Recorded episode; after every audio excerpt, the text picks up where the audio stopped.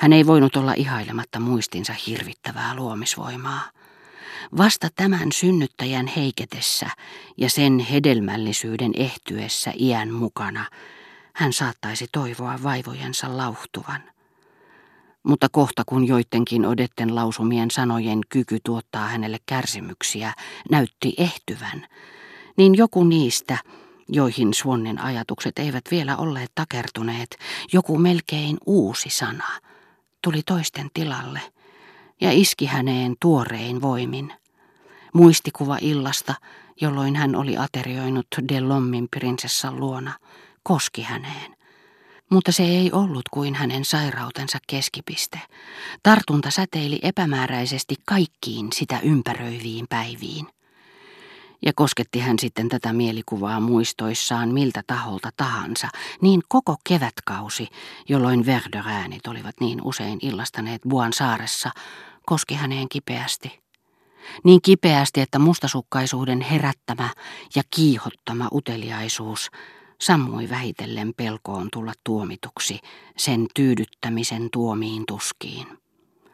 Hän tajusi, että se Odetten elämän kausi, joka sijoittui aikaan ennen heidän tapaamistaan, kausi, jota hän ei koskaan ollut yrittänyt kuvitella, ei ollut hänen hämärästi erottamansa aineeton tila, vaan koostui tietyistä vuosista, täyttyi todellisista tapahtumista.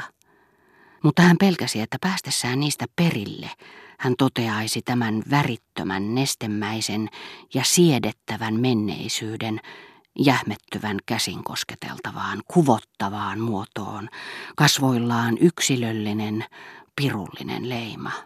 Toisin sanoen hän ei vieläkään yrittänyt muodostaa siitä käsitystä, eikä se enää johtunut henkisestä laiskuudesta, vaan kärsimysten pelosta.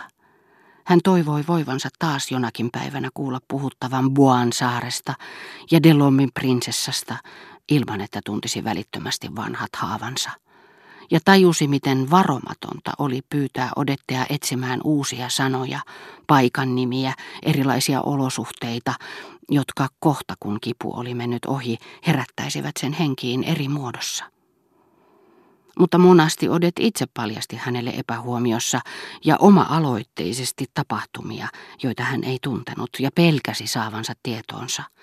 Odettella ei nimittäin ollut aavistustakaan siitä, miten suuri oli paheen tekemä ero hänen oman elämänsä ja sen suhteellisen viattoman elämän välillä, jota Suon oli luullut ja usein luuli vieläkin rakastajattarensa viettävän. Paheellinen ihminen, joka teeskentelee hyveellisyyttä niiden parissa, joiden ei soisi pääsevän perille paheistaan, ei osaa arvostella missä määrin nämä paheet, joiden jatkuvaa kasvamista hän ei itse huomaa, houkuttelevat hänet vähin erin kauas luonnollisista elintavoista. Sekoittuessaan Odetten mielessä tämän suonnilta kätkemien tekojen muistoon, kaikki muutkin teot joutuivat vähitellen niiden vaikutukselle alttiiksi, saivat niistä tartunnan, eikä Odet nähnyt niissä mitään outoa, eivätkä ne herättäneet huomiota siinä hyvin erikoislaatuisessa ympäristössä, minkä Odetten elämä niille tarjosi.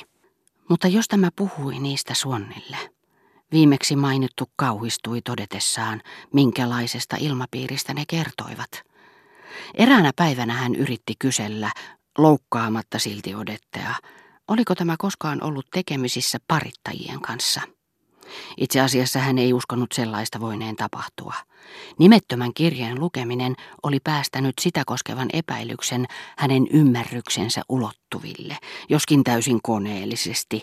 Se ei ollut saanut minkäänlaista vastakaikua, mutta ei ollut hälvennytkään ja päästäkseen eroon epäluulon puhtaasti aineellisesta, mutta häiritsevästä läsnäolosta, Suon olisi halunnut odetten kitkevän sen juurineen pois. En ikinä.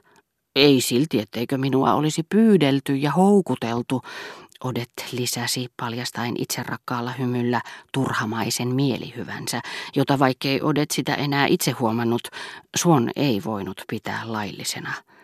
Eilenkin tuli joku nainen ja odotti minua ainakin kaksi tuntia. Hän olisi maksanut mitä tahansa.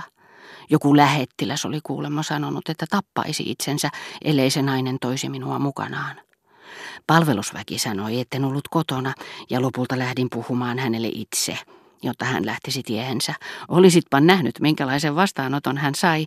Sisäkkö, joka oli viereisessä huoneessa, kertoi, että huusin kuin mieletön. Mutta minähän sanoin jo, etten halua. Ei siinä mitään sen kummempaa ole. Minä vain en halua siinä kaikki. Kai minä sentään itse saan päättää, mitä teen ja mitä en. Jos olisin rahan tarpeessa, niin sitten ehkä sanoin portinvartijalle, että sitä ihmistä ei saa enää ottaa vastaan että minä olen matkoilla. Voi kultaseni, jos olisit ollut piilossa jossakin, niin olisit varmaan ollut tyytyväinen. Sinun pikkuodettellasi on paljon hyviä puolia, vaikka häntä sanotaankin niin kauhean tuhmaksi.